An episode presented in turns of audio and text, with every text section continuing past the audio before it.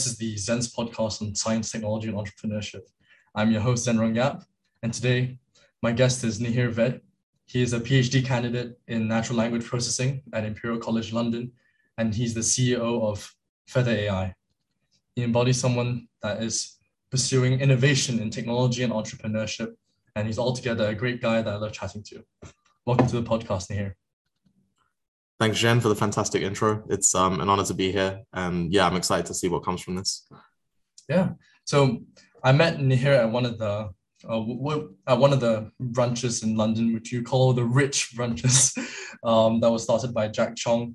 And uh, I haven't been since I've been back to university, but yeah, how, how have you been to the ones that I've uh, since I last saw you? How have the brunches influenced the way you think at all? Yeah, I have. I've been to a couple. Um, I know I think uh, I'm I'm a later comer to this brunch group. I think you've been you've been there for a while.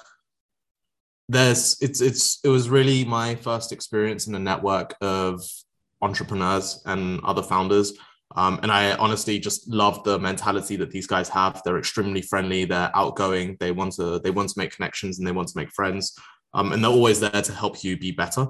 Um, so while I wouldn't say anything directly for for for Feather has come out because of the because of the brunch groups um, these connections are definitely incredibly valuable. Um, and now i know a lot more people than i would have known beforehand and i have more friends than i had beforehand as well. Yeah. it's just crazy how optimistic a lot of these a lot of people are. And same, same with you. Uh, first met you just like beaming with like your vision about everything with feather. So yeah it's um it's quite cool. You even hosted one of them which was which was really very very fun yeah. Yeah, my my housemate and I we um we so we moved to we got a place together pretty recently. Well, I say recently, it was in August or September now. And one of the one of our goals was to you know make it a hacker house and to to have other uh, you know founders, people who are optimistic, like you say, like-minded um, and ambitious to to come and actually um, you know partake in the love of hacking, I guess, um, growing things and um, you know hustling to make life better for yourself. Um, unfortunately, he hasn't uh, been home too much, so we haven't been able to do more more sessions. Um, but we would would really love to, you know. And it, it, was great to be given that kind of opportunity and to have a network which was, you know, willing to to break the norms of what they were used to to, to experience something new. Yeah, and um, the pretty cool thing is that you quite a lot of people that are also in like deep tech as well, right? Like like you especially, I remember seeing trans like um, like trans the Transformers model on your on your whiteboard. you had just like written written down after, after a late night or something like that. The people, one of my housemates, he's a PhD as well. The other one is um, he's doing a master's right now, um, but he's obviously interested in AI. So, you know, we, we like to share knowledge from from time to time, which is uh, definitely valued because I I think one thing from research is uh, it's very segmented. There isn't a lot of cross-disciplinary work which goes on, um, and I do think there's lots and lots of room for innovation should people from different disciplines actually get the chance to interact. Um, but that hasn't been my experience with research. Yeah, um, that's great.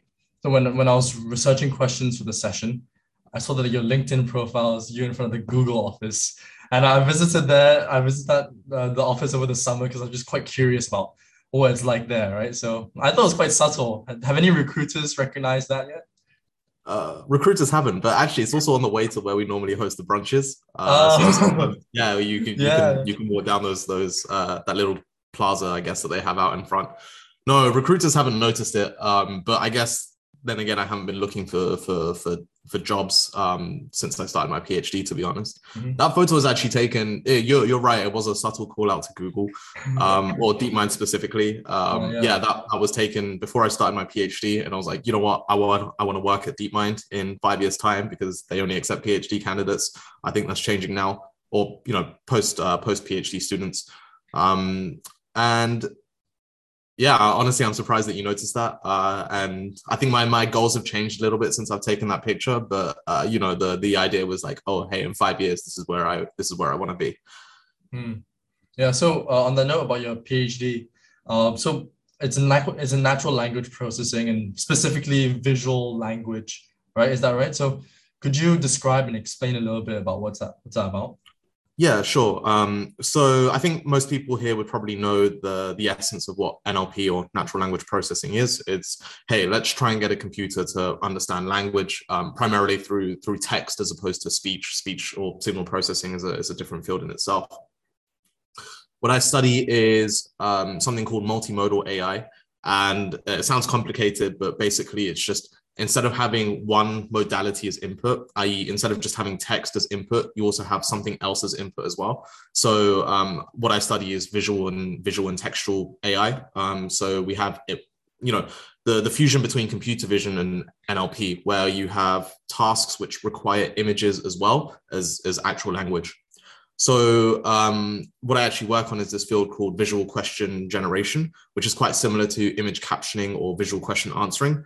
Um, basically, you have an image and you want to do something which is related to text with this image. So in the VQA sense, it would be like, um, hey, here's here's a picture of people sitting around the table, and you ask the algorithm, uh, with this picture, uh, how many people are sitting around the table, and then the algorithm will look at the picture, look at the question, and then give you the answer to to the um, uh, to the question that you asked based on the contents of the image. Oh, I see. Um, are you in your second year? Is that? Uh, I've just started my third year, but you know, with COVID happening last year, yeah. it feels like uh, last year was almost a, a half a write-off, if if that makes sense. Yeah, I see. So, um, because I, I remember we were talking about uh, what you're working on in a PhD and uh, you and that that's that's sort of um, very very very uh, naturally leans into how feather works right because you're, you're you're thinking about vision language all the time and then you're also applying that to feather and um, yeah so could you tell could you tell us a bit about how feather ai works and what your vision is for it basically yeah feather Feather isn't directly, or Feather was inspired by me building an algorithm for my PhD and wanting to share it with other people. Um, so the the algo that I built was visual question generation, which is here's an image. Can you come up with a question for this image? So if I if I gave you that picture of people sitting around the table, the algorithm would ask, "Hey, how many people are sitting around the table?" Instead of the human giving it to to the algorithm. Um, now, I wanted a way to share this model with people. I think, uh, especially for education purposes, it has um, a good a good use case. So, for example, think about a language learner, um, somebody who's trying to learn English, for example. Um, immersion is a big part of actually learning a language, like feeling engrossed in that world and communicating to other people uh, in in the language that you're trying to learn. Um, and this is where AI could actually help with this is, hey, look, um, here's, here's something that I don't know enough about. Maybe, I don't know, it's a picture of a dog at a park, you know? Um, so I can take a picture with my phone and uh, through my language learning app, this model will run and then it can ask me questions on this particular concept, which I am interested in. And it's in my own world. It's not a generic picture of a dog that's been taken at the internet. It's one that I've seen in a park that I walk through regularly.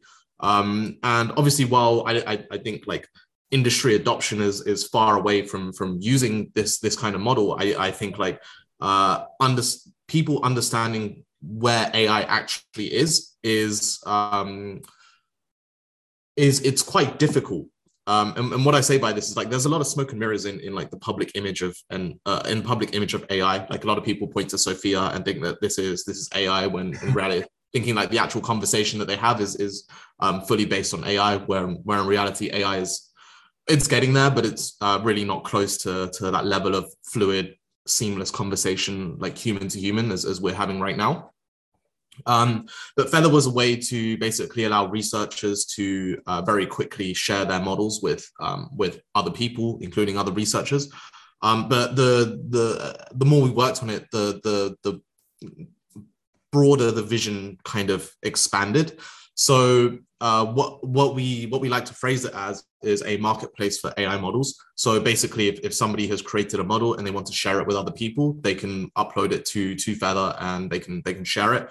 Um, now, obviously, it being a business, um, there's there's a couple of ways that you can monetize it. Existing existing products out there, they monetize the actual creators and the suppliers, and I think this is a, a, a big deterrent to to some people.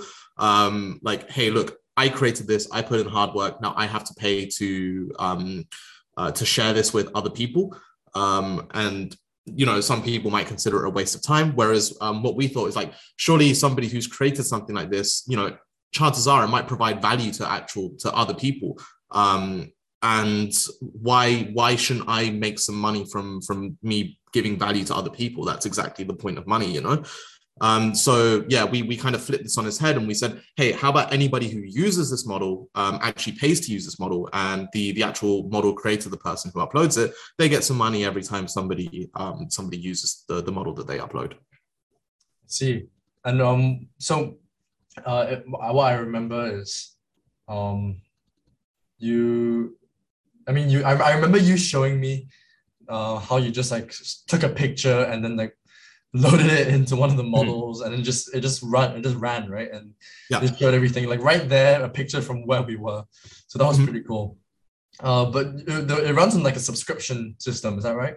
Or how does it work? no no not at all. It's um it's actually well um we've added in subscription but fundamentally what we what we want to run things off is uh, like a credit based system. So like a pay as you go model.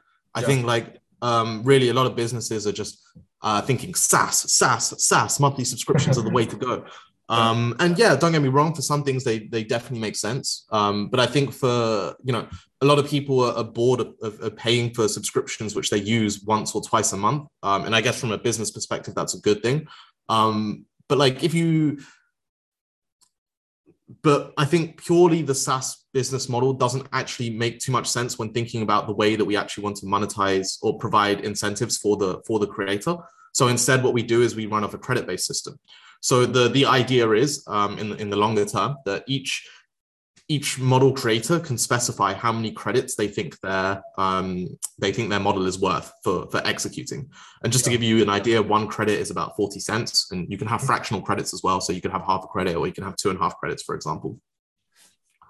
Um, and basically, the consumer, so the, per- the person who's using the model, they will buy credits through Feather. Um, so let's say they buy 10 credits and this gives them potentially 10 executions if each if each model costs one one credit to execute. And then part of the, the credit cost, um, whenever they execute a model, um, will go to, to, go to the actual model creator. Now, with, with um, in preparation for our launch, we've, we've actually we have actually added in a subscription plan um, but all the subscription does is it gives you access to, um, or the different, as you go up the, the pricing plans, gives you access to more credits and also allows you to buy credits at a cheaper rate. So um, with the default plan, I think we put uh, uh, 10 credits for $4 or each credit is 40 cents. But with the like most expensive plan, you can cut that credit cost by 50%. So if you if you you you know if you find yourself executing a lot of models, then obviously um, the the subscription plan becomes a bit more cost effective. So how many credits is the model you built that um, you initially built in your PhD project? Um, yeah, that's a good question. I hadn't actually thought about that. What we've what we've been doing more recently is is because it's a marketplace, um, and you know this is mine and Paul, my my CTO's first time actually building a startup, growing a startup. Um, there's a lot of I wouldn't say a lot of things we did wrong, but there's a lot of things that we learned and things that we we realized, hey, look, if this is what we want our vision to be, then we need a different execution strategy than uh, launching the product, sending DMs to people about it and hoping that it would pay off. Like we need some like a method a methodological growth engine to to actually um, build traction to to our platform. So um, what we've done is um, we've kind of not we haven't put the marketplace on hold, but we've said, hey, look, to grow a marketplace, what we or this is what we believe. What we need to do is we need to find a, a, a vertical which has demand in it. So something that people are actually willing to pay for to use to, to execute a model. And um, we've decided on marketing tech. So this will be like AI generated copy. So if you want to create a Facebook ad, if you want to create a blog yeah. post, if you want to create a whole landing page, um, then our our our product supports that. Um, with this um, so so we, we're the, the plan is that we're going to seed our um, seed our marketplace with with models that we create ourselves and validate that hey look there is demand in this particular vertical mm-hmm. then the idea is to find suppliers who have access to tools which do allow them to create uh, AI generated copy. And OpenAI have, um, I think, just last week they they took GPT three out of private beta, and now anybody can basically use it uh, provided that they follow the usage um, guidelines on there. So um, is it's a great time for to, to find suppliers who do have access to GPT and are wanting to, to make some money off it. Mm-hmm. Um, so the idea is is that hey, once we've validated that there's demand, once we have some people on our platform, then we can go and find suppliers who can also serve these uh, these customers. And then once this vertical has been validated and there's uh, hints and uh, elements of traction there, we can move on to a different vertical and then slowly expand uh, the offerings and the types of models that we that we have on our platform. That's amazing. Um, I I see my friend um, who's working on a uh, working on a marketing agency called uh, Scale with Sales, and he's getting like 25, 25 times, 30 times like ROAS. I think it's like return on ad spend, right? Which is absolutely crazy. Wow, that's crazy. So, yeah, yeah. Like if you if you if you integrate um, what's it called, ML, NLP like models with maximizing mm-hmm. the ROAS, right? You can really uh, create a lot of value for people that way. Um, just the, the one thing that I've been thinking uh, that I've been that stands out to me is uh, how the credit system is validated if only the person who uploaded the the model can see what the model is, right? Because that that's how it works, right? So that so you protect uh, the people with the models yeah so you can't or a consumer can't see the code that a model creator has has uploaded is, is the model creator the only person who can see the code uh so i mean technically speaking we we have access to it because the, the ah, code okay. gets uploaded to our to our platform but yeah. we um so this is this is a problem that we'll need to discuss in a bit more depth in the sure. in the future which is like um, obviously we want to have a good reputation and mm. uh, you know we like we we kind of like to make the comparison to the apple app store versus the android app store when they were in the you know formative stages um, the apple app store obviously had incredibly high quality apps because everything was vetted by um, uh, by the uh, i don't know who you'd call it by the by people from from apple before before yeah. they got onto the app store uh, qa um, qa experts and whatever Mm-hmm. Whereas the Google one, they're like, nah, whatever, anything can anything can go on it. Um, and I think we we want to be a bit more like the take the Apple strategy on this, which is like uh, if you want to make money off of this, then we need to validate that hey, look, your your code is working fine, and that um, you know this actually does bring value to to people. Um, I mean, this is only one one thing that we can do to prevent this kind of like validation of credits, as you put it. The other thing is having a review system, um, and I think this is this is quite powerful as well. We've seen this with Etsy, Amazon, eBay. That uh, you know having notions of of um, user profiles and reviews for from from you know the sellers of a product to having uh, you know star ratings for an individual product itself. Uh, you know that that's quite a powerful thing. And this can go a long way and also um, you know converting a uh, converting a customer but also customers putting trust in the models that um, models that have been deployed through feather. Yeah that's great. It sounds like um, you've figured out a whole plan to do it um, so i guess i just have um, what's it called well well, two more questions about Feather, but we'll go one by one. Uh, what gave you the inspiration for the name Feather? Yeah, this is uh this is a good question. So I think a lot of people put weightings on names, uh, and I think don't get me wrong, a name is important. Um, it does subtly convey some elements about the brand, but at the end of generally speaking, like the brand gives meaning to the name. So like Apple by itself, before it was called app, like before it had the brand, it didn't really mean anything when uh, when somebody who didn't know what Apple was heard Apple as a company. But now that that that name carries some weight behind it. I was gonna say, um, yeah, the the thing I hate about names are the when when people in when it's a description of what the product is um, like Netlify, for example, great product. Don't get me wrong, but I think it's a terrible name to to just say let's EFI something like that. Um, you know, and it's like every time I type NET into my browser, uh, NETL, like what's the first thing that comes to my mind? It's not Netlify, it's it's Netflix. You know, um, and now Netflix is a good name um, because it, it, it it has this way of like subtly encapsulating what the product actually does within the name, but it doesn't, it, it's not obvious. It's not like, you know, Facebook isn't called social media site.com and uh, Twitter isn't called microblogging.com, you know, um, uh, although there was blogger.com, but yeah, like, I, I don't think those are, those are, are good ways of, of coming up with a name. Um, on, on the flip side, you have something like Stripe, right? Now, Stripe literally went down a whole list of, of, of nouns until they found one which they thought was they found one which was like stripe.com or like noun.com um, and they thought it was somewhat okay but um, i don't think they were particularly happy with the like they weren't like overly excited by the name. Yeah. but they're like hey look this is a noun and it's a noun.com uh, domain so let's just let's just run with it. And now that that name has has weight behind it when you when you hear what stripe actually means.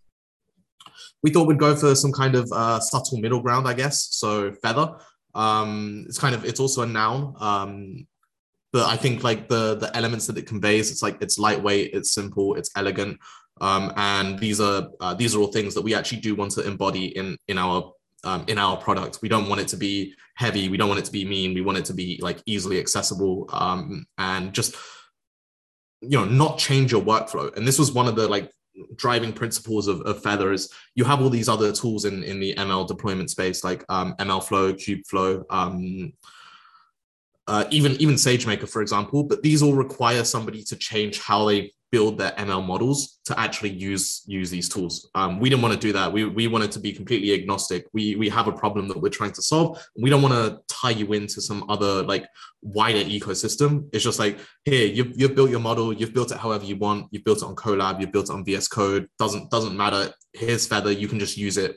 Completely agnostic of how you built your model, um, and you can still uh, know deploy it and share it with other people. And we think there's um you know there's value in just being that like cherry on top instead of being the whole cake if that makes sense. Yeah. Yeah exactly. Um there's there's a lot in the ml deployment sort of space right now right? Mm-hmm. um mm-hmm. and uh I, th- I thought I was literally thinking feather was because it was lightweight. And it was it was something that was like that could easily like be part of um like the rest of the the wing, I guess. yeah, yeah, that's a that's a really nice way to, to phrase it. Actually, I hadn't thought of that, but um, yeah, the lightweight for sure. Yeah. So, uh, has your just I know you've you were a software engineer for a bit before you started your PhD. So was what had your experience working in industry motivated any of your decisions on choosing your research pathway or starting Feather? Uh, not choosing my research pathway. I okay, I don't think it was directly related, but that I, I would say it's probably one of the most valuable years in my life that I actually had being in industry compared to um, the typical approach of, of people who just stay in academia and go from undergrad to masters to PhD. I think industry has a huge amount to offer beyond like the the monetary incentives. I think like um, you truly understand what it's like to work on a team in in in industry. You learn a lot about coding, which you uh, which you don't in in undergrad or your master's degree. Um, and a lot of that comes from the fact that you have people who review your code. You read other people's code on a, on a project that you're all working for together. You understand like how projects are actually maintained. Like we had some group projects at, at my my university, but it was very much like here's one person keeping it in their head um, not writing it down because the project is is um, of relative of relatively small scale. But even with two people um, on on Feather, um, me and Paul would needed to find a way to to you know manage a whole project. And I think industry has a lot to do with um, uh, uh, with with teaching people how to uh, you know how a project needs to be executed to make sure people are, are, staying in sync because even with two people it's a it's it's it's quite different than just one person doing it by themselves and I also think um, so. I worked as a front end dev, um, and I also I, I, think that this was one of the most valuable skills that I've had as um, in terms of actual software. I think it's incredibly underrated, and not a lot of universities put enough emphasis on front end dev, um, uh, which is a which is a shame. I think because like uh, it's the way that you can showcase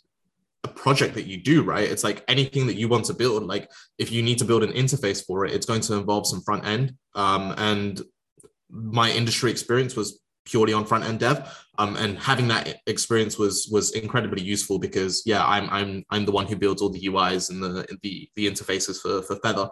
Um, so understanding that was or understanding how that works and understanding the best practices around that is is um, uh, has been valuable in in in the process of building Feather.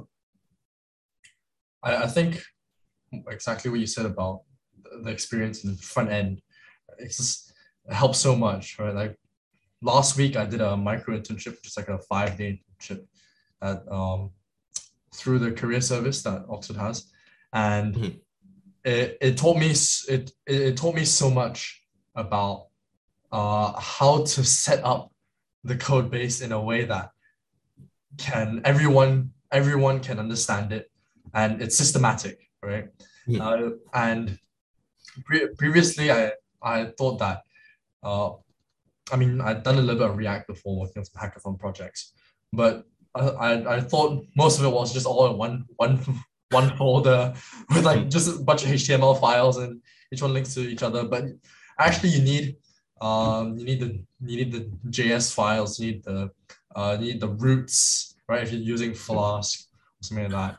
And uh, yeah, I've, I've worked at a startup uh, last year, and um, we actually built a whole streaming software, like kind of like Zoom, but um, you know, this was before uh, this was as COVID was coming in. Um, so Zoom hadn't had the breakout rooms yet. Um, we we built that feature into our our streaming tech. So this is like um, kind of like Google Meets um, with with breakout rooms specifically focused on on teaching um, and, and classrooms. Um, and I remember these guys that uh, the guys who built this that not had any industry experience. They were like um, one of them was like freshly graduated. The other was um, uh, he'd dropped out of university, but like in in the good sense of dropout, like you know Mark Zuckerberg or Bill Gates dropout, not like um, uh, not like bad dropout because of poor grades. Um, and I, I looked at their code base like, yo, what is what is going on here? Like, you literally have there's no TypeScript involved. TypeScript is a must, guys, if you're if you're building um, a, a, a production project. Uh, there's no TypeScript involved. Literally everything is in one folder. Yeah. Uh, everything has been hacked together. There's no segmentation of components. Um, like there's no there's no tree structure. There's no theme provider. Um, and it's like, uh, you know, it, it's a lot of like organization around how you uh, how you organize your code base and in the wider sense organize your project as well um, that, that really helps people like when you're working in teams this is extremely important. You're not going to be the only one who's working on your code. Um, and even if you are like if you come back to a code that you haven't touched in like two or three weeks you're going to struggle to to remember like what exactly this this piece of code is doing. So uh, having this kind of like structure around around coding and um, being that mentality of hey look if i come back and read this code will i be able to understand it? If it's no then somebody else definitely is not going to be able to understand it. So um, yeah you know really embodying that philosophy when you actually start writing um, start writing out projects. Um, yeah one one other thing i wanted to add to that was like uh, I see a lot of these like low code and no code tools, and I, have used some of them. For example, Webflow. I think Webflow is is honestly fantastic. It's such a such a good product. Um, but I think fundamentally none of them give you like the, the kind of freedom that um, actually coding things from from scratch actually gives you. I'm not tinkered with Bubble, but I've heard good things about it. Um, but but yeah, there's a lot of like smaller and, and subtle things that you might want to add. Um, so for example, like uh, what it works this way on mobile, but it works a different way on desktop. So you, you kind of give people different experiences, and you can't always control that. Um, you know, some of these low code and no code tools aren't aren't as flexible as coding things up for, for, for yourself. Um, and I think this is where a, a lot of front end knowledge really, really can help because I've spoken to other founders um, through the Rich Brunch and, you know, they've shown me their landing pages and their websites. They look good, don't get me wrong. Um, but like when it comes to like, oh, I think this would be better if you did it like this, then I'll be like, oh, I, I can't actually do that because I built the site on WordPress or I built the site on, on Webflow. Um, and I have to strictly abide by, by, you know, what they've actually, um, uh, you know the the template that they've given me. I can't really go outside of that. And i think like um, yeah this is this is where obviously having the front end skill could be very useful to them. Well, what would you say uh, i mean what advice could you give people on improving their front end just practice or is there something specific yeah i think i think practice is is um, obviously the the key to anything um, and i think like a lot of these founders they're they're not they're not technical, but I, I do feel like front end is um, it's a good introduction into programming and it doesn't start off as being overly technical. It just starts off as, as HTML, which is just markup. It's like, hey, you want to make this bold? Then you can make it bold by simply putting it in like B tags, if you know what I mean. Um, it's only when you need that more complex uh, interactive elements um, with, with JavaScript, for example, that um, the you know more technical knowledge comes into play. But I think it's like a very natural learning curve to to do that.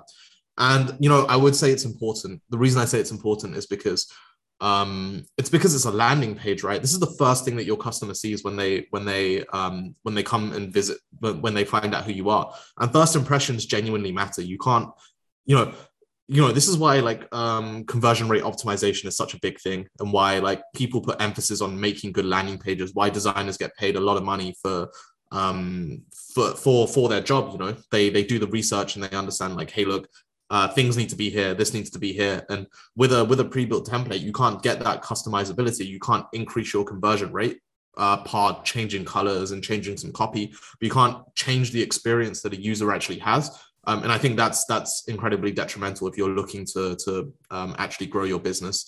Um, and uh, anything which is like somewhat related to SaaS, you know, like um, at some point, like if you don't have if you don't have funding and you don't have the budget to hire somebody else, I know a lot of people are like first time founders. Um, um, then I, I, think it's like a valuable skill to have where you can basically build most things yourself if you just know front end. Um, and I, I, think like yeah, by doing that, you can really quickly validate proof of concepts and um, you know raise or get customers or, or do whatever you need to with with with this skill. So um, yeah, I'd say don't sleep on front end. I think it's uh, an incredibly it's not undervalued, but I think more people need to value it than they than they do. I think it's I think it's great that uh, I think the advice you gave us on like um, what you need to know uh, and how how it helps founders is really really good because um, well, it's, it's sort of you sort of get to the most important part, right, which is the conversion rate, and it allows it allows you to be much more uh, objective with what with, with, with the problem you're trying to solve. So, yeah, I think that was fantastic. Um, did you have? So I, I've I'm wondering about what what got you into the PhD project that you're on. So I thought you could tell us a little bit about that. Yeah, it's a good question. Um, and I have to say, it was, it was like a rediscovery of like a long lost dream or calling. Um, I don't know. I don't know what you call it, but uh, a long lost passion. Uh, I remember like when I was super young, just lying in bed and and like before I go to sleep, my thoughts like, wouldn't it be cool to have a decision making machine? Like I could just tell it a problem and it could tell me like the ideal thing to do. Um, and I was like, oh, surely that would like I was like, you know, like seven years old or something. I was like, oh, it surely wouldn't be that hard to build out and, and whatever else. Um, and I kind of forgot about it until like my experience with um, going to university. Um, and I originally wanted to do maths, but um, I didn't get into the into the course, so I ended up doing like uh, computer science. Um, finished a degree, took an AI module, and I was like, oh, this is cool. I wonder where like you know what we learned in that AI module was like um, the basics, like A star search and like um, I, I, guess it was more search algorithms, like uh, binary search, depth, uh, breadth, breadth first, depth first, whatever. It wasn't like neural networks or anything, anything of the cool stuff. It was like, oh, it's kind of interesting. Um, and I did my dissertation, and I was like, um, yeah, let's try and throw a neural network here, see what happens. Um, ended up, I, I really enjoyed like learning, learning about the field. Didn't really understand much at that point in time, but like I still, mm-hmm. uh, I still enjoyed it, and I still uh, appreciated the potential that these things had. Um, and then I did my master's in, in data science, inspired by this dissertation that I did. Um, and yeah, I, I, I, really pushed the boundaries on this, um, you know, uh, in, in terms of personally what I, what I could do. Um, learned a huge amount about AI and I was like, oh crap, maybe this decision making machine could actually be a reality. Um, and yeah, despite me like not, you know, really focusing on, on, on that kind of stuff, um, you know, I think just AI has been something that I've wanted to do for for a very long time. I'm incredibly excited about like the prospects of what it can what it can offer people, how much it can help people as well. Um, and uh, uh, I forgot the third point that I wanted to make. Um, but yeah, let's just leave it at those two. Like, uh, just incredibly excited about like, yeah, what it can do for people, how it can help people. And I've, I, have i have always known that like language is something which um, is like a barrier with how people can actually interact with AI. Like ideally you'd want to just be able to talk to it in English, you know, like yeah. um you know, you don't want to learn languages in vector space and send in like random numbers to, yeah. to talk to AI, right? So this fusion of uh, not this fusion, but this field of like how can we actually get AI to understand what we're trying to say? That's what excites me, um, and this is why I think I have a calling to like uh, NLP, basically like um, yeah, as I said, like trying to get computers to understand our intentions and what we mean when we say certain words and the the way the meanings of things change if we phrase things or even say things slightly differently.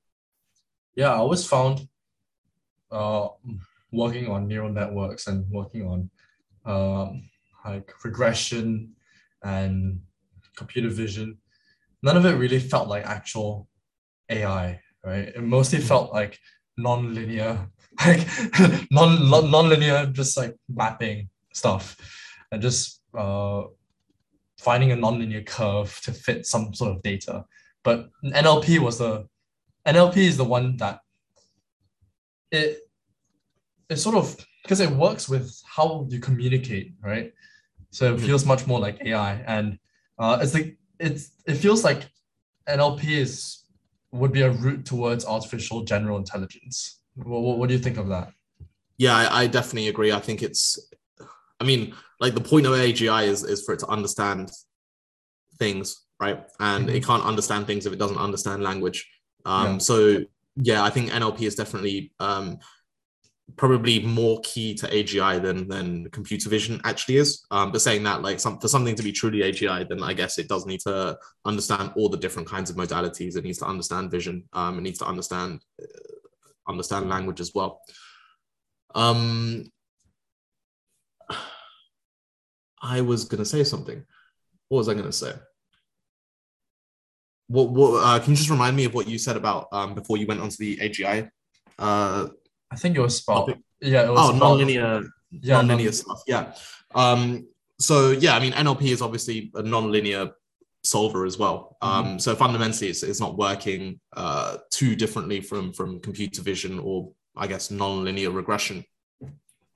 Um, but I don't think this is necessarily a bad thing. I don't think like uh, uh, in our brains we have linear solvers to, to problems i think there's there's definitely a lot of things going on and there probably is like nonlinear interactions actually going on within mm. Um, you know within the chemicals that are released in our brains or within the way that, that neurons are, are fired and transmitted to, to other neurons. Um, so i don't think like the nonlinearity aspect of it is is actually a bad thing. Perhaps it's perhaps it's natural. Um, you know i can't i can't say that with with certainty because um, neuroscience isn't my field. Um, but yeah, I, I don't I don't think it's a bad thing for things to, I don't think it's inherently bad for things to to to be nonlinear. Um, but I fully get your point in in what you're saying It's like, yeah, when when you see like um some language model, it it feels a lot more impressive to see that than it does to see something which is like, oh hey, this is a picture of a dog or this is a picture of a cat, for example. Um, I don't know why, but language just seems like an inherently more complicated problem than than computer vision. Yeah, so is uh is so the research group you're you're in is called LLaMA, right? Mm-hmm. Um, what does that stand for? Language and multimodal AI. I see. So is AGI something that is a focus on the group as well, or is more no, I think I think like uh, I think this comes back to like the the lack of interdisciplinary um, research that, that that goes on in research. And I think this is why like research and industries are actually, especially for AI, um, or more so for AI than other fields. I think it's it's um, very. Uh, I think it's it's actually good. Um, yeah, with with with I think with with research groups, a lot of it is dependent on kind of the expertise and the vision of the the person who's leading the research group and um, my supervisor, she's a fantastic person, Lucia Specia. Um, I don't think she has any ambition or vision for for AGI. Um, I think you know she's been researching for long enough, and I think you know one thing that you know one thing that I can speak from from personal experience is when applying to a PhD, you have to write a proposal. Mm-hmm. Um, I ended up writing a proposal, and you know, I think it was the standard thing of like what a lot of PhD students is like, hey, look, I'm going to solve everything. This is my idea for AGI. This is my yeah. idea for like uh, how to solve world hunger, how to cure cancer, and and build flying cars, and and whatever else. Um, but I think you quickly realize when you come into your PhD how how little you actually know. It's probably a little bit of like the Dunning Kruger effect or something.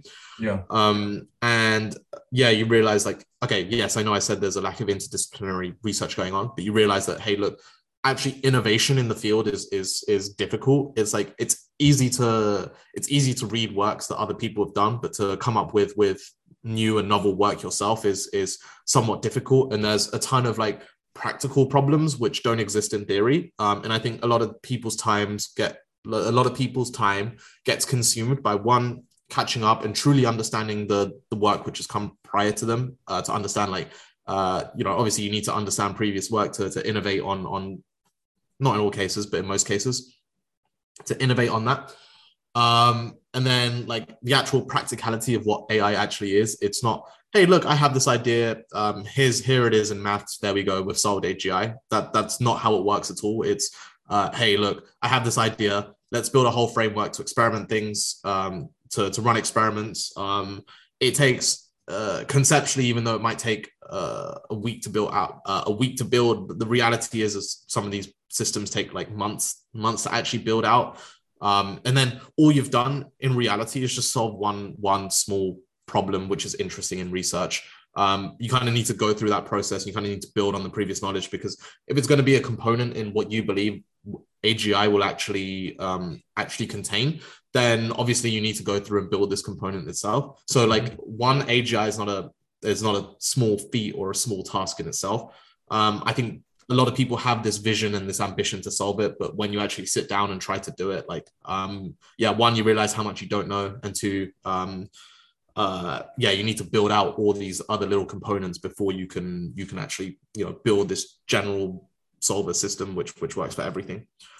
Um, and the answer is, well, I guess one of the answers, not there's probably multiple right answers. One of the answers so far is just throw more data at the problem.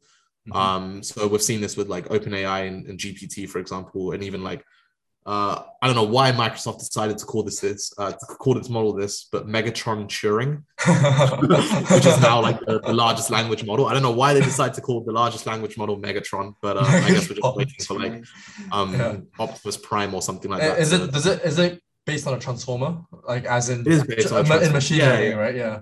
Yeah, yeah, yeah. Um, so obviously there's a there's a bit of a shout out to Megatron. Yeah. Transformer, but it's like just very interesting that they decided to choose Megatron instead of um uh, Bumblebee or, uh, yeah. Prime.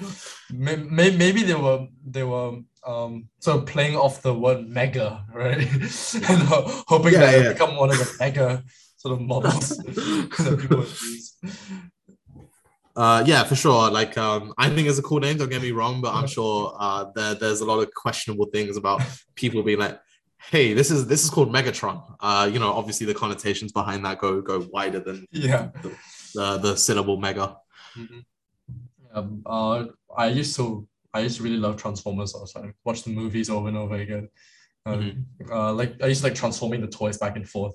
Um, but yeah, it was it was quite it was quite interesting thinking about um, conscious the consciousness of Transformers because like is it AI or is it like just an alien, right? You know, this is like a biological? Uh, are we talking about the model here or no? As in like actual Transformers. uh, I, I don't think you can read too deeply into that. Uh, they came from a planet of, of recycled metal or something like that. So like, how did this even exist? If you really want to try and try and plot uh, like pick plot holes in there.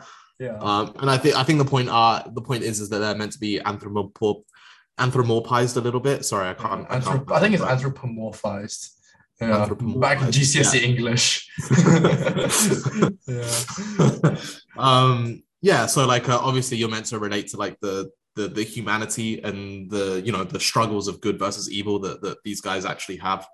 But mm-hmm. um, yeah, at the end of the day, it's a kids a kids comic book series. So um, I don't think the the uh, you know, I don't think those those films like Marvel, where where they yeah. really got you to think about these moral and ethical dilemma uh, dilemmas and issues. I think this was very much a Michael Bay film yeah. where it's like he's good, he's bad, nobody cares about anything else but explosions. Mm-hmm. So that's, it's that's... It's, a, it's just an excuse to have cool CGI, right? Yeah, yeah, yeah, yeah, literally. And um, I guess yeah, people people enjoy that. So um, hmm. yeah. yeah. So the next question is like about actual well transformers that you use. in, in good bridge, good bridge. Yeah. Just I've I've watched um I've watched the first tutorial on on transformers, and mm-hmm. uh, it took a while for me to wrap my head around it. So um, could you maybe um give like a a short introduction and just an explanation of what it is, how um and uh, do, do you use it in, in Feather as well? Because you have it on the Feather YouTube channel. Yeah.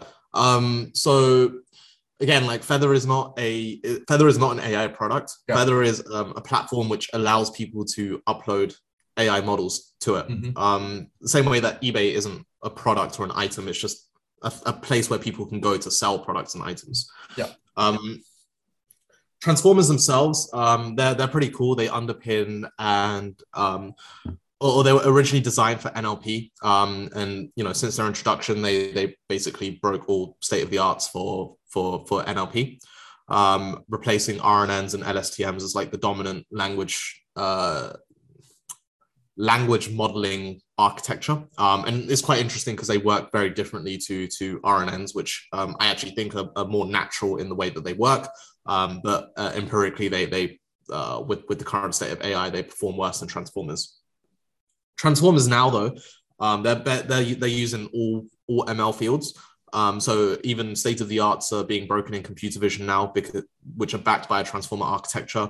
Um, RL has has had integrations with transformer networks as well, and, and they've seen good success with um, with using transformer models too. How it fundamentally works is this mechanism called attention. Um, now, I won't dive into the mathematical details here because I'm sure some people aren't overly interested in in in the understanding, you know, what attention actually is. But um, just as a quick high level overview, um, how previous models for language worked, so RNNs, um, is is they had this notion of time within them, which is like, hey, every time I speak a word, you can consider each word a, a discrete time step, yeah. and after you know n or five time steps. For example you have an idea in your head about the the everything that i'm that i'm that i've actually said up till that point in time. Mm-hmm. so at every time step you're building up some some representation in your head about like what the meaning of what i'm actually saying what, what that actually means Transformers are a bit different. Um, how transformers work is they analyze the the sentence as a whole, so they don't do it per every per every time step. Instead, you give the whole sentence to the transformer, and then it looks for every word which is in this sentence. It looks at every other word, including the word itself, to build up a representation for for that word. So whereas RNNs, they mostly, not always, but they mostly perform on like the sentence level. Um, so like if I give you a sentence, it will say, hey, for for for this meaning of a sentence, translate it into a different sentence. Uh, how transformers actually work is they build up a representation for every word and they say, hey, here's a sentence which is composed of words.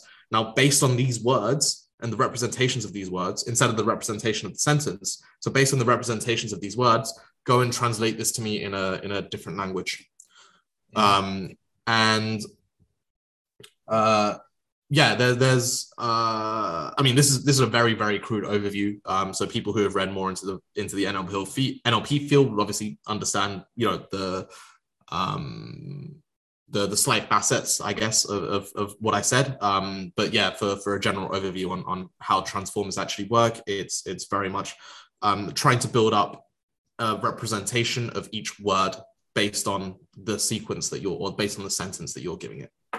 So, so what are the problems right now with transformers? Like what, are you I mean because your your PhD is working on it as well, right? So mm-hmm. um what, what what do you think needs to be solved for it to then be uh, adopted more?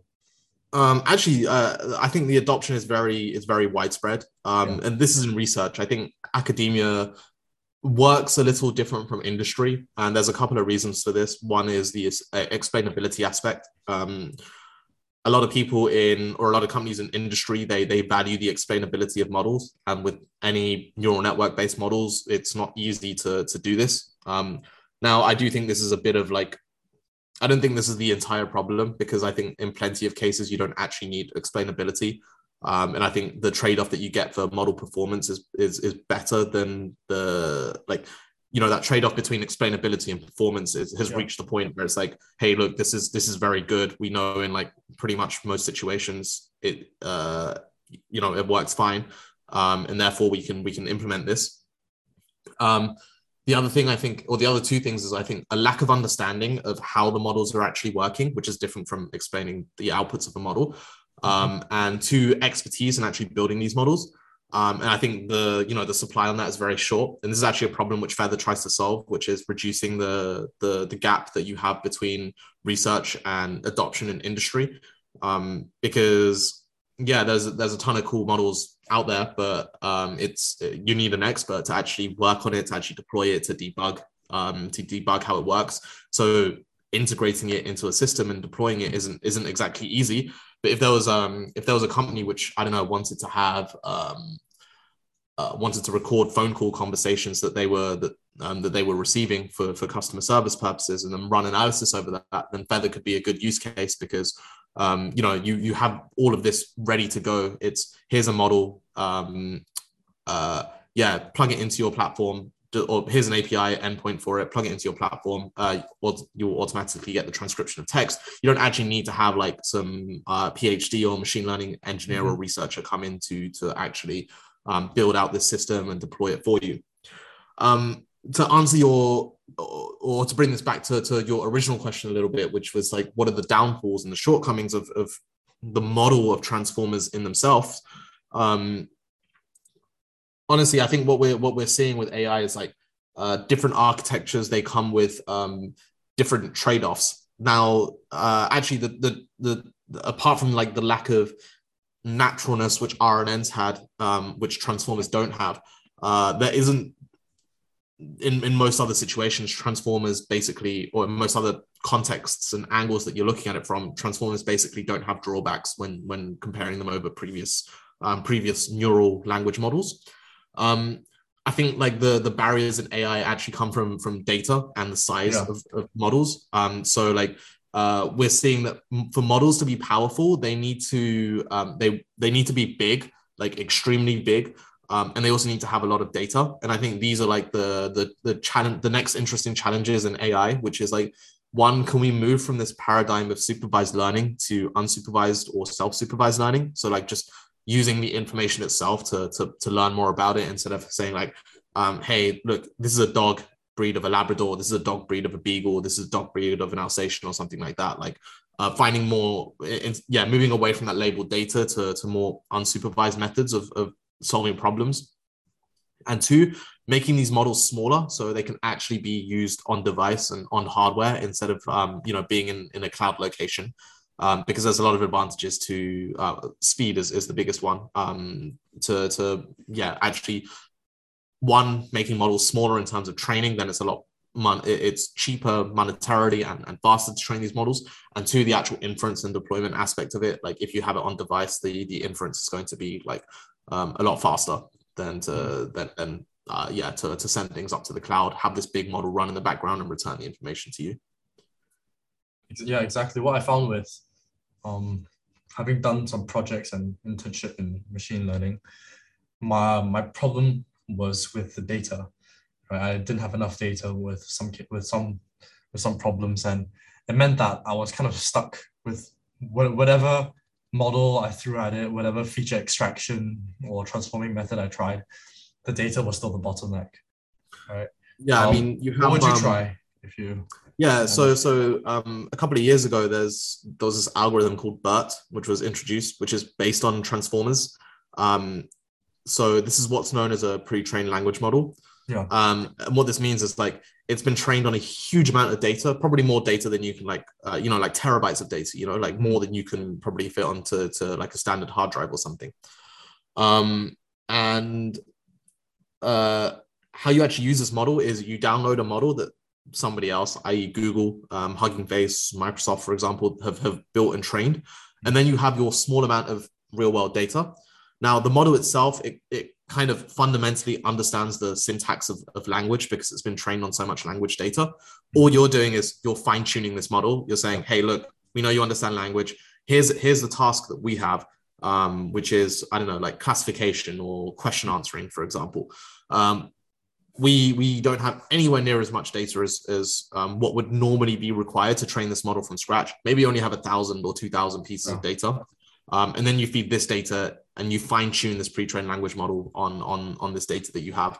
Um, so this is a field called like transfer learning. Um, and this is a very exciting field as well because um, it allows you to use big models and um, uh, exploit like the advantages that these big models have had while um, still being able to customize it specifically to, to your own needs.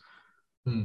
With uh, with problems with not having enough data, the the common first thing that people do, well, try to do is data augmentation, but that but that only really works with um, computer vision, right? Because numerical data can't really be augmented, and I'm I'm guessing NLP data is also quite hard.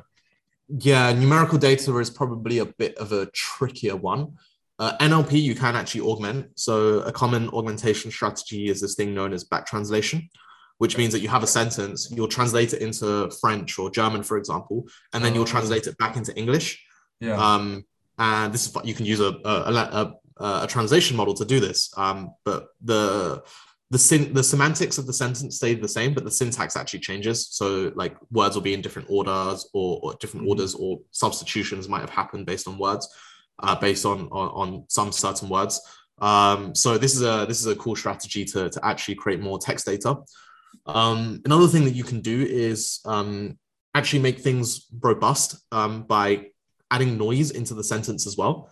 Um, so you could intentionally, uh, you know, um, permute some words uh, by inducing typos into yeah. uh, into the sentence itself, um, inducing some grammatical errors. and the reason why this is cool is because like you know you're analyze or, or, in most situations not in all situations like obviously medicine would be a bit different but like um you know people commonly make typos even even when i type messages out on whatsapp i'm, I'm making typos which i don't even know i'm typing until mm-hmm. I, I reread it like an hour later i'm like oh look i made a mistake when i when yeah. i typed that out you know like um errors are actually or, or noise is actually part of the data generating distribution for human language um and i think like you know we've, we've seen this shift in ai from a couple of years ago where it's all about hey let's get the cleanest data. Let's pre-process it in the best way possible to like actually the pre-processing of it doesn't matter too much. Let's just take it for how it is because like chance obviously a little bit of pre-processing is important but chances are is like you know this comes from a, a, a natural data generating distribution. This is how humans actually speak. So we want to capture those semantics about how humans are actually communicating with each other as opposed to how language in its ideal and perfect form is is is meant to be. I see. So um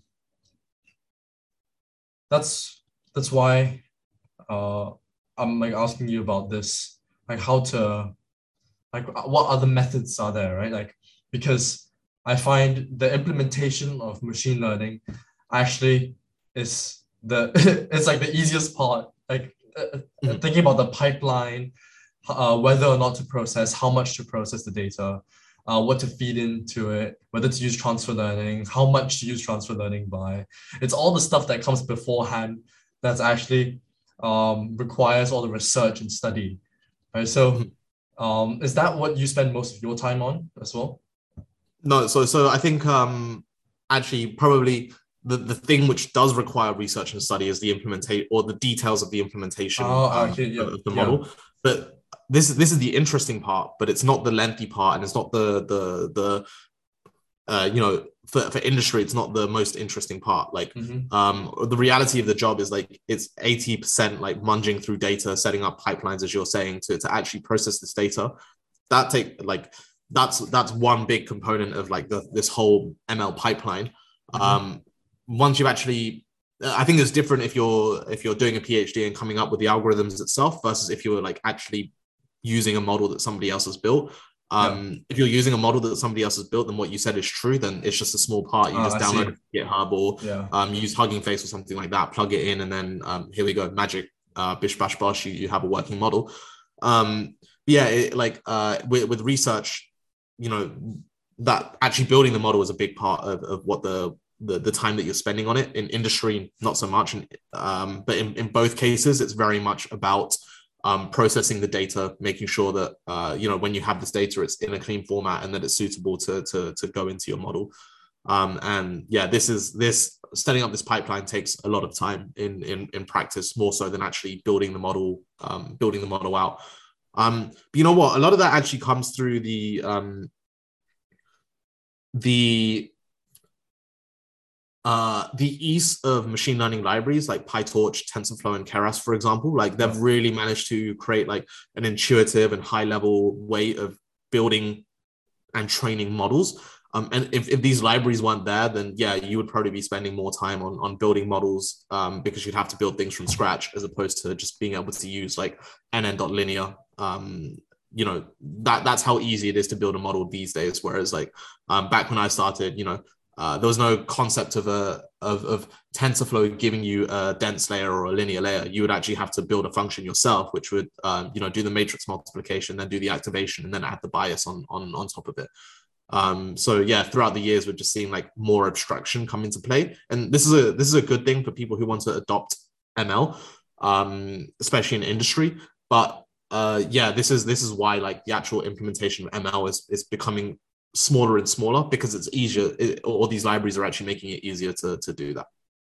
See that i think that makes it much clearer because you picked up on um on why i found the implementation to be the part that takes the least amount of time. It's because all the libraries. And i guess because i've only started in ml much more recently uh, I've, i haven't really seen much of what happened before. I mean i built a, a neural network and a couple models from scratch before but haven't really used it, haven't really done that going forward, right?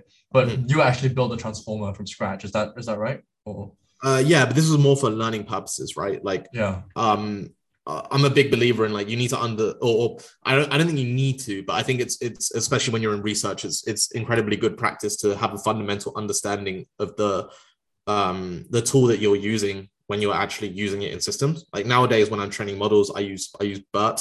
Um, which is based on transformers. Mm-hmm. Um, so I need to have uh, for for research, I need to have an understanding on how the transformer itself actually works. Because if my if my BERT model doesn't work, then I need to say like, oh hey, look, what are the potential reasons that this isn't working? And having the understanding of a transformer and being able to work through and debug the different components within the transformer is um, is obviously incredibly uh, vital in debugging the model that I'm, I'm using in its entirety. Um, and I'm sure you found something similar as well when you know like once you built this neural network, you felt a lot more comfortable using nn.linear now that you understand yeah. like what, what this linear layer is actually doing. Um, mm-hmm. But going through that process of, of building out a neural network each time, building it at scale. Um, and then when you do it at scale, you need to start thinking about efficiency because um, your NumPy implementation probably isn't anywhere near as efficient as the, the code which uh, executes on CUDA or on GPUs um, and and this is all stuff that the you know that the, the libraries actually give us which which we don't need to concern ourselves with too much unless obviously it's your area of research. Yeah. So uh, openai was one that made BERT right? Is that right? No google made BERT oh google made BERT okay. Uh, wh- what do you think um how, how how what are the differences do you think between like the goals of openai and deepmind? Thought you'd have some cool ideas from that. Oh cool thoughts uh, yeah, that's actually a really good question. Um, obviously, I know both companies, and I um, I, I reworked by both companies. Um, but I think, despite them having a lot of similarities, they um, philosophically they're different. I think, and I think DeepMind is still. Uh, DeepMind. Okay, here's how I'd summarize it. OpenAI build things which are everyday and human centric, things which like people actually, like the regular user would actually want to use. Mm-hmm. Um, so uh, they have Codex, for example, which um, is is um, a language model for code generation. So if you're typing some code on VS Code, it can you know autocomplete code for you basically. Um, and then you have GPT three, which is um, or GPT in general, I guess, which is like um, uh, yeah, a large language model that anybody can use to to just generate language. Um, DeepMind, on the other hand, I think they're more concerned with um, they're still like fundamental. Well, I guess both are research firms, but they're like research in its purest sense. Like here are the big challenges that humanity is actually facing, which have been huge problems which typically have gone unsolved. Um. And this could be like, uh, uh, yeah, games is one of them. Like they had Alpha, uh, AlphaGo, Alpha 0 um, AlphaCraft. I think it was the the algo that solved StarCraft. Um, then protein folding, so another. Yeah. It's not something that I can I, I think about on a daily basis. You know, I probably never thought about it until it, it got made into the limelight by by DeepMind. Um, and this is uh, you know this was a, a challenge which humanity as a whole was facing, but not individual people. It was like, um, you know, it, it, does affect everyone, but everybody won't be the users of this system. Only highly technical and specialized people will be the users of this system but it would obviously have an effect on on people as well. Um, but it's similar with like the, the more recent algos that they've created, such as um, one which now like can do uh, high precision forecasting of weather, um, which has typically been considered like um, yeah. a chaotic problem. Yeah, so, exactly. Uh, yeah, um, and and yeah, now DeepMind have built an algo for that. But I don't see like OpenAI building algos for these things because mm-hmm. they're not usable by the everyday consumer. I see. So um, OpenAI does stuff like GPT GPT three, but what else does it do? Um, yeah, they have a handful of products, but I think yeah, their their flagship ones are GPT um, and Codex. Um, but they also have a couple of other like um, models as well. So uh, they have a cool one called DALL-E, which is um, image generation or yeah. text to image generation. So you can put in some text and it will actually um, oh, generate some Im- some high quality images based on this text.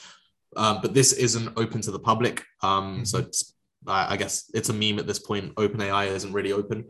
Um, but uh, you know, like that that I think is the the, the biggest trend is like uh, OpenAI run themselves as a business, um, and they have a they have a target market and they have problems that they're solving. Whereas DeepMind is is a research firm, and um, they basically have unlimited resources to to play around with things which yeah. they think is cool. Thanks to thanks to Google. Yeah, it's really quite amazing what DeepMind does. Um, mm-hmm. I I've read quite a lot of papers um, from DeepMind, and they they do they they do stuff on like uh, involving involving something called Hamiltonian uh, Hamiltonians in graph in graph neural networks. It's like using inductive physics for it. They do hmm. stuff. They do, as you said, AlphaFold, and then um, simulation of complex systems.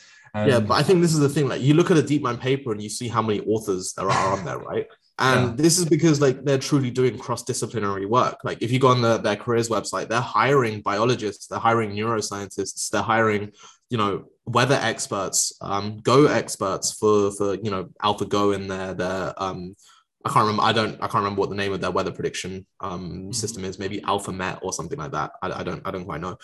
Um, but you know, like they they truly do cross disciplinary work, and this is why you see innovation happening and, and making sense. Is because like um, we're applying ML into fields that we as ML researchers we don't know a lot about, um, but we have that expertise and we have uh, you know domain expertise basically, which which is um, whether it's in weather or Go or whether it's actually more talking about like different architectures. So like the fusion of NLP and RL, for example, like um, it only makes sense when you have when you want to do it at scale. It makes sense only makes sense when you have people of who who are experts in their respective fields working together. And I think this is something that um, a, a, a PhD journey doesn't entirely focus on. I think a PhD journey is very um, very niche and very specific to the problem, which I don't think is, is necessarily a bad thing because obviously that's how you become an expert in the field.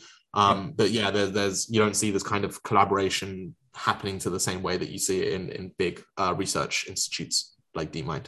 Yeah, and uh, it's like some of the stuff has really changed the way how many things are done. I when I was reading the uh, the paper on AlphaGo, there were there were lots of uh, terms that was um I mean what what people in physical sciences would call like biology jargon, right? So I brought it to my friend who does bio, biochemistry and he was explaining lots of things. And he said that that day, right after he he he looked at the paper with me. His lecture was on AlphaGo, right? and the, all, all the all the researchers now use AlphaGo in biochemistry. So stuff like that. Although one of my favorite papers by DeepMind was on uh, using NLP for stand-up comedy. So really, one yeah, one of the characters was an NLP model, and uh, it was fed as the inputs were uh, all the everything that the other uh, like stand-up comedians or actors would come up with. And then the, the nlp model would come up with something in return. And it was the funniest thing because um, it came up with very sta- very strange descriptions of people like um, this hard-handed like um, a rough patisserie baker, right? That's one of the characters uh, that that goes from angry to sad to angry all in one sentence, right? So, um, having having the actors react to it, um, really got them got really got them out of their comfort zone and to be much more innovative with stand up. And those they had this thing called the status switch, which uh got the actors to uh, start off as one of the people that's uh, further, that's not exactly in the limelight, which then would um, like have a status switch and become like the most important person in the um, mm-hmm. in the in the part in the play, right? Which mm-hmm. doesn't usually happen because actors are usually um, well, the paper said that actors are usually pretty uh, uh, self-absorbed, you know. Mm-hmm. so they, they really like to be the person who's like the most important, right? So like mm-hmm. the attention. Uh, but the, the the NLP model really got them to do lots of things differently and push push boundaries basically. So yeah, it's yeah. It's I mean, crazy. um, I, I think like when you're when you so so humor is quite interesting because um, it's a uh, it adds a twist onto what is typically expected, and this is why jokes are funny, right? Because it's something which is unexpected um, that that uh, that, that actually makes it funny. Uh, it, it, breaks your standard pattern of thinking, um, and I think like when you when you teach AI things like this, it becomes very interesting to to see what it can do. And um, you know, this is why I imagine like it was one of the reasons why it got like a, a, lesser actor to, to to be part of the limelight because obviously that's something unexpected. Mm-hmm. Um, but like uh, in the wider context of things, it's it's incredibly interesting to see what AI can do when it's forced to do things which um, I guess are non-linear like that. Not not in the mm-hmm. mathematical sense, but like um, you know they they break the standard trajectory of things. Yeah. So one one example that I remember is um, uh, yeah, uh, AI agents who have been or, or, like um, RL agents that have been trained on on tasks, and then those those situations have been modified, and the AI situ- the AI has to actually find a solution to that. Um, so there's this this uh, one of the examples is like, uh, hey, um, this AI is a spider, right? And um, we've cut off all eight of its legs. Uh, can uh, how is it going to walk?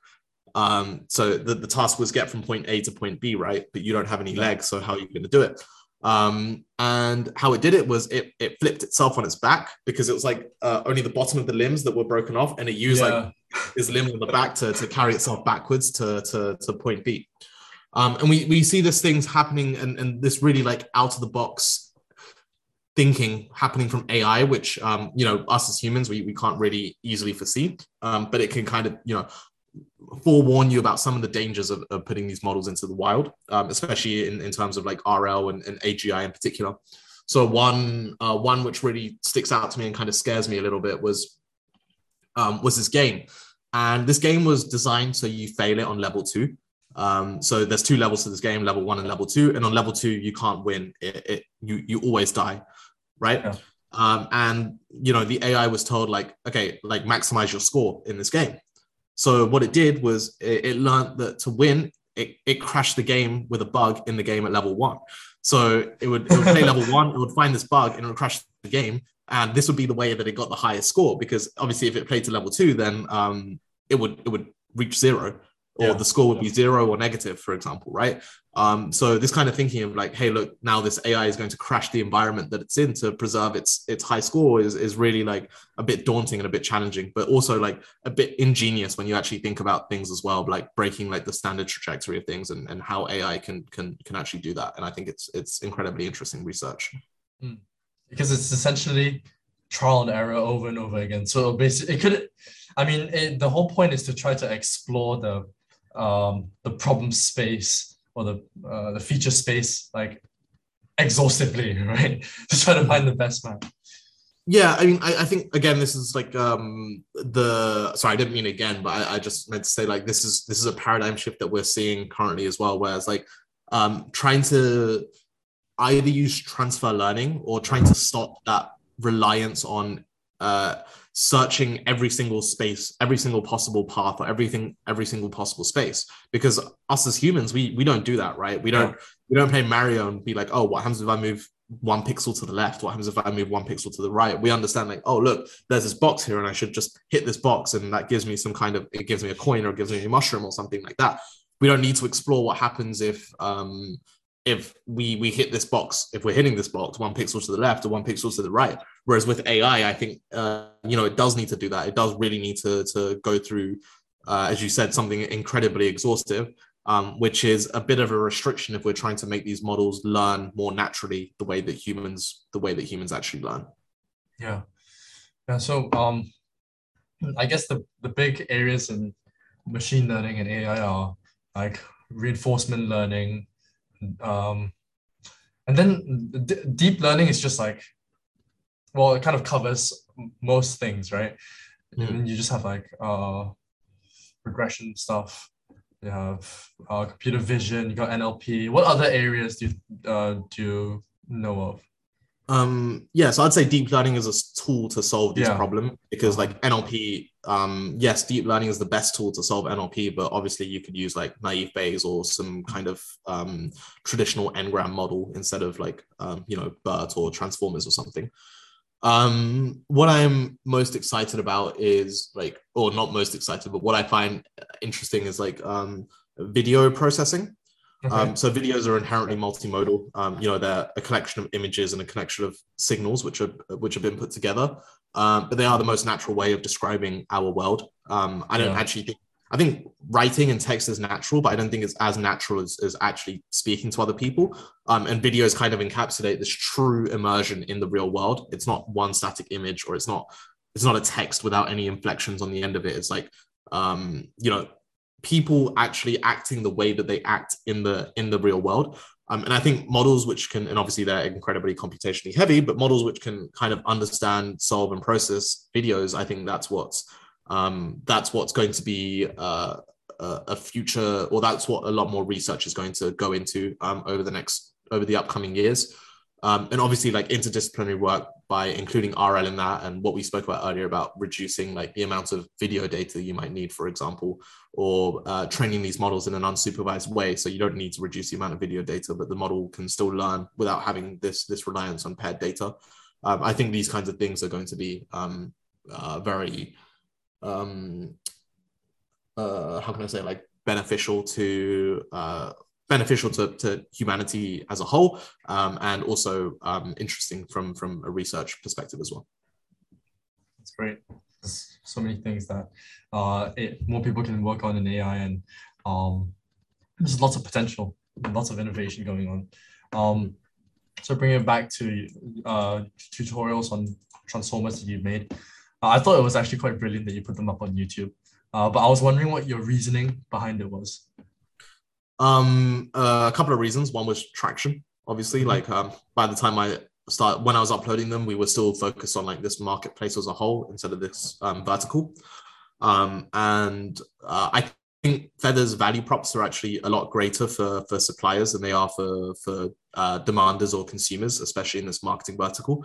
And that is like hey, we give you guys a super easy way to deploy your models, like 15 lines of code to basically deploy any model. No need for AWS, no need to no front end, um, no need to understand Docker or anything like that. Um, and also on top of that, like um, you get a URL that you can share with your friends, um, so other people can, you know, stakeholders can stay in contact with the, like the work and the progress that you're making. Um, you can put this in research papers, whatever. Um, and also you have a way of, of like a, a revenue or a monetary uh, like uh, it can be like a secondary source of income. And i think these are really good value props to to model creators and, and suppliers themselves. Um, so this was like a traction strategy to to try and, and get some of these um, get some more of these suppliers. Um, but also on the other angle it was like a, a genuine um, a genuine tutorial of, of here's what a transformer is. Because by no means is it easy. And i don't think any any real series on youtube does it justice to be honest. Um, either uh, one it, it's quite lacking. Two if it's there it's either going to be like um, uh, a paper read through so like here's a transformer paper. Let me explain it to you in like uh, with intuition or what the maths is doing. Um, or or two maybe like a pure code breakdown of, of how it's working. But i don't think there's ever been this this kind of series of like going from paper to code. Um, and i think this is this is the biggest learning curve for me coming on my PhD, like understanding like, hey, I read a paper, how do I actually implement it? Yeah. And that's part of what I was trying to teach people through through this tutorial as well. Like, hey, here's how the paper pre- phrases this problem. Here's the mindset that you should actually have when you um, write it in code. So a lot of it was like, um, yeah, this this video series about where you um, where you go through the theory and the code at the same time, as opposed to have them being two distinct uh, two distinct steps. So with every component of the transformer we introduce, we will then we then write it up in code, so you can kind of build the transformer as you're working through the theory of it. Great, that's exactly what um, I had to sort of find on my own when I was working in my research internship. I'm reading the papers on um, machine learning and then trying to implement it with uh, on my battery data, like learning the different methods I need to use, and then making it all fit together, right? So I think um, also it just shows that like they're quite dedicated to transformers and machine learning in general, and that you're really quite passionate about it. So it's it also shows uh, shows a bit about your personality through that as well. I think I, I think um, it was a good idea to do that. Uh, just have one last question. Um, so what is the next steps or stage for your research and for your um and for Feather? And um yeah what what what what, kind of help are you looking for? Um and uh, yeah where where should people contact you if uh they think they can help you with something like that? Um cool. Nice nice question. Um yeah with my research i think it's just a it's just a hustle a matter of working through it and and um you know, I think context switching is is a is a thing. It's it's you you know you you're immersing yourself like 35% or 40% in the field for each of the things that you're doing so like if you have two things then it's like 40% yeah. phd 40% feather um, whereas i think like if you were if you didn't have context switching then it would be like 110% of the one thing or 120% of the of the mm-hmm. other thing like there's a non-linear trade-off between like context switching and versus working on, on one thing um, with, with the actual PhD, um, yeah, just working on, on a paper using something known as uh, variational inference and variational autoencoders um, with, with discrete latent variables. Um, so that's my that's my current project. Um, the with, with Feather, um, yeah, as, as, as I spoke earlier on, the the the next step is uh, actually launching this this marketing vertical. Um, we have a designer now, so things are, are starting to, to look good um, things which are behind the scenes. They haven't been, uh, they're not released to the public yet. Um, getting traction for this as well. Um, after after that's the case, we're probably going to be looking to um, looking to raise in order to um, build out a better, um, probably build out another MVP for the suppliers. We we we do have like a library ready to go for for suppliers and model creators to already use, but it needs a lot of work. And we went through uh, a lot of wrong assumptions, which now that we've actually tested the tested the product, had other people use the product, um, built models ourselves using the product or deployed models using using the product, realize that hey, look, there, there's there's ways that we can do this better, and um, we need to do them better before we we let them before we let it out into into the wild, you know. So um, yeah, there there'll probably be some kind of fundraising round going on when we start um, thinking about uh, bringing on suppliers to to uh, to uh, to serve these um, these consumers that we'll have on the platform by that point. And uh, where should people uh, reach out to you or um, look for you, any of your works, LinkedIn or um, you my, yeah, I can give my my name at Google. Uh, I, I got pretty lucky and have a pretty rare name, so I'm pretty sure that if you search for Nihir Vedd, um, I will I will come up on LinkedIn or Twitter or something like that. Feel free to reach out to me on either one of those channels. Um, you can drop me an email. Um, I'll give you my personal email, which is nihirvedd at gmail.com, uh, N I H I R V E D D at gmail.com. Um, so feel free to reach out. Um, I don't bite unless you want me to. Um, but yeah, be happy to, to collaborate or talk or, or um, even learn more and, and help you if, if, if um, that's something that's required as well. Yeah, so it's feather-ai.com. Um, mm-hmm. Yeah, thank you so much, Nihir. Um, I really appreciate your time. Uh, yes, hopefully I'll have you on in the future again. Thank you very much. Yeah, cool. Thanks for hosting me, Zen. It's been it's been an absolute pleasure.